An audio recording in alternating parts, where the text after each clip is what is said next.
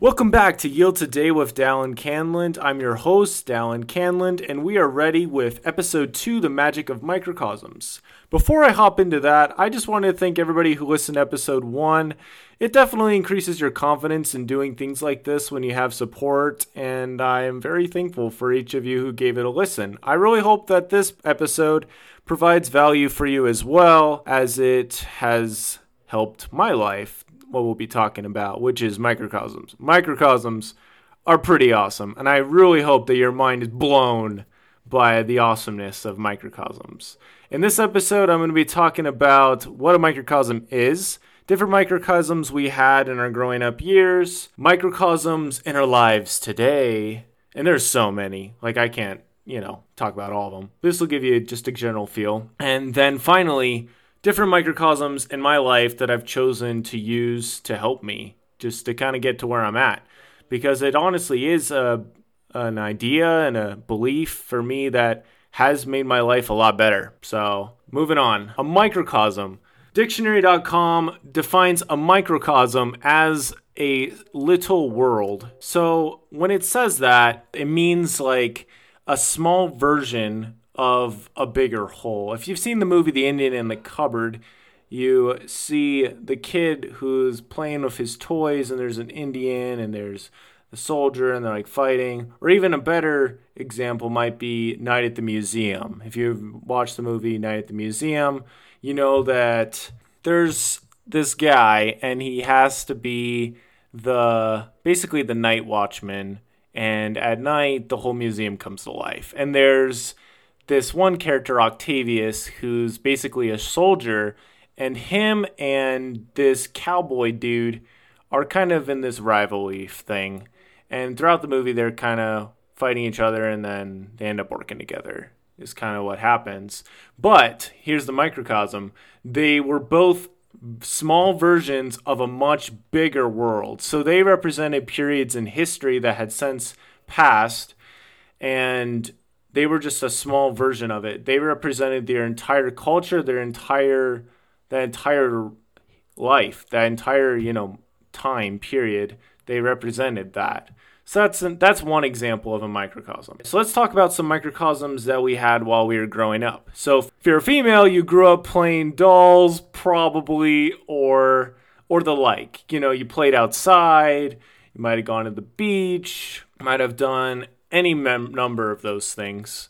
I remember playing Legos sometimes with my cousins, and we'd play Legos and we'd pretend, you know, we'd get these cool setups. And I can imagine some of it, and I remember these worlds that we created, but it started with the Legos. The Legos created the world. The Legos were the building blocks for the world that we'd created. But yeah, so Legos were a good example. Going to the beach, though, oh man, I love this example because I was blessed to go to the beach a lot in my childhood, and it's been a long time since I went, and I would really like to go again soon. But I remember one time, me and my cousin Clark, me and Clark, I was doing track and cross country and stuff at the time, or I might have just been doing track and I remember one time we just decided, me and Clark, just to run and run and run across the sand. And we ran for like half an hour. And it was still complete beach, complete water to the left of us. And it was nuts. I couldn't believe it. I was so tired. And we were going to run all the way back so we could be back with our family. And that's kind of something I wanted to talk about is like, there's like the thought that like life's a beach and I'm just playing in the sand or something like that. And you can take that to be a lot of things, but I like more the quote that says, if you really want to go where you want to go in life, this is my version, I guess. If you want to go where you want to go in life, sometimes you just got to lose you got to lose sight of the shore, you know, to get to new horizons, basically. And so you got to let go of the beach and get out of it. You can look at the beach as a small version of your world like, man, I'm stuck on the beach. I can't get to the next part of my life. And I'm just playing in the sand. I can't go anywhere. I'm stuck. And so you can look at it that way too. And they've been, I mean, ships have been invented. People will swim and different things. And that's you getting out of your beach and getting into the water and getting to your island or I guess your promised land, as it talks about in the Book of Mormon and, and other scriptures. But that's that's kind of that thing. So think of it like a miniature analogy. Maybe that's a good way to look at it. So I hope this is kind of making sense. All right, so let's talk about a couple microcosms in your life right now. So, depending on what you do, if you're a youth, you go to high school and you just started, good luck. I really hope you do well. And I hope this podcast helps you out because seriously, I've prayed a lot for you guys. And I remember when I was a youth and there's some stuff that was really difficult for me. And here we are today. So, God definitely used me and helped me out and lifted me up and helped me learn some things so I could be on my own and, and things are going pretty good. But I still need my parents' help because they're great and, and everything. I'm still growing up. But here's an here's one microcosm that you might not have thought about. When you meet somebody new. So when you meet somebody new, you can think of your that relationship you'll have with them as a world. And it may not last very long. It might not be that big, but with my roommates, for example, one of them I met on my mission trip, Aaron Denny. He's the bomb.com. Oh, I love that guy and I've known him for a while now. And when I first met him, it was it was pretty good, you know, first impression. We were both missionaries, but it, there was so much. There's some there's something much bigger. And so basically, what I want to pitch, what I want to throw at you with this episode is like seeing the small version of something can really help you look forward to the big version of it. That's kind of what I'm kind of what I'm talking about. Another microcosm I want to talk about real fast is habits.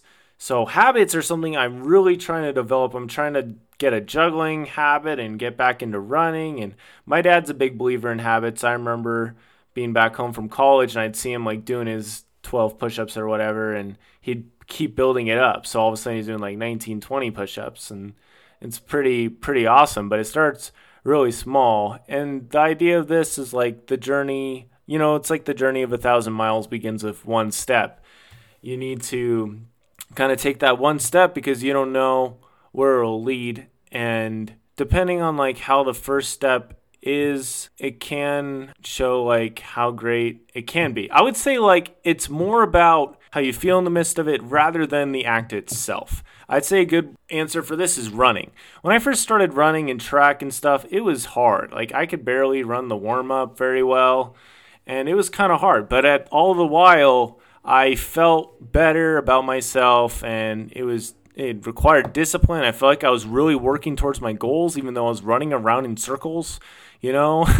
and I had really good teammates that when I was struggling, they're like, Dallin, just man, wow, keep it up, man. And it just really rubbed off on me. And I kind of, kind of helped me become the person I am today for sure. And I still keep in touch with some of those people and think very highly of them. So I would say a lot more of the microcosm is the feeling you have rather than the actual act itself. So another one is business plans. Like with a business plan or a home plan or different things, you build the entire thing in miniature form. And you're kind of making it so somebody can get a feel for it. If you see like dioramas, or I guess, you know, kind of going back to the Ninth Museum, they had all these different examples of what this would have looked like so you could get a feel for it get some of the feeling. Again go into the feeling. Our feelings can teach us so many things. And yeah so that's that's uh i think that's definitely a big one. It's like making a plan can really help you get an idea of the world around you. And if you know kind of what the world around you is like as you see it then it's a little bit easier to live in it i believe especially if you see it in a positive way because positivity saves lives, man. Oh, it's totally did. My mom helped me be positive when it was really difficult. It's, uh, yeah, definitely. I've definitely grown to be a more positive person with different things, and a lot of it is is these things that I'll be talking about in this podcast. So let's talk about uh, a couple ways how I've used microcosms to my advantage. One is with classes. So classes for me are going to be starting up in the fall pretty soon. And I can tell you already, I'm trying to get a very good feel, again, feel of what I'll be doing and who will be in my class and all these different things. I want to get as much information as I possibly can so I can get a world aspect of it. So when I go to class and be like, okay, it's better or it's worse than how it is, and then I can mold it and change it to some degree, you know? And it makes it a lot easier to like get excited when you know when things things go better than you thought they would you can always make your situation a little bit better than it is you know, get more sleep so you don't sleep in Spanish. that happened to me like once or twice. Or I was just really tired. And you have control over a lot of things. And I'm trying to get my habits habits down, figure out my classes. Every semester I'm trying to figure out how can I make this semester better planned out than my last one. The last semester I had my roommates all chosen out and all these other things. This semester I'm really I have my roommates all chosen out, feel good about that and everything. There's a couple new ones, so I'm excited to get to know them. And other than that, I'm trying to get some habits figured out so I don't have to think as much because the idea of a habit is it becomes a habit. You don't even think about it. Like Netflix, man. When you want to watch Netflix, you just sit down and go turn on the TV, bam, you're watching Netflix. That's how I want to be with like writing books or writing or starting a podcast. You just sit down and just boom, we're doing it. I it took a lot of willpower to do this today. So I really hope it helps you. It's been it's been a great day, but kind of long. All right, let's let's move on. And kind of going along with that is thinking ahead, you know, choosing what kind of world you want to live in in the next little bit. It's interesting that I talk about this because I read this book a little bit on the way to work because I we switch off, we do a carpool. I I drive one week and my one of my friends, one of my friends, roommates drives the other week, and it's just a fun time. We all just hop in the car and drive off. And I'm reading this book called The Compound Effect again because my aunt Julie gave it to me, and that was really nice of her. And I wish I'd read this book like three months ago because the Amazon Prime Day thing happened, and I literally spent like three hours doing it. I don't even know how I got my homework done that day. But I bought an Amazon Echo, which I still use daily and is so nice because it was like normally $100 and I got it for 50 so I can like have it play my Spotify. I've had it play Aesop's Fables. I've had it my roommate Aaron has had it play I talked about him a little bit earlier. He's had it play Rain. That's what happened last night. So we could sleep better in our beds and stuff. But I also want to talk about the Nintendo 2DS XL. So, one of the best ways to sell somebody is to make them feel a certain way and think they'll feel better about themselves if they have X product.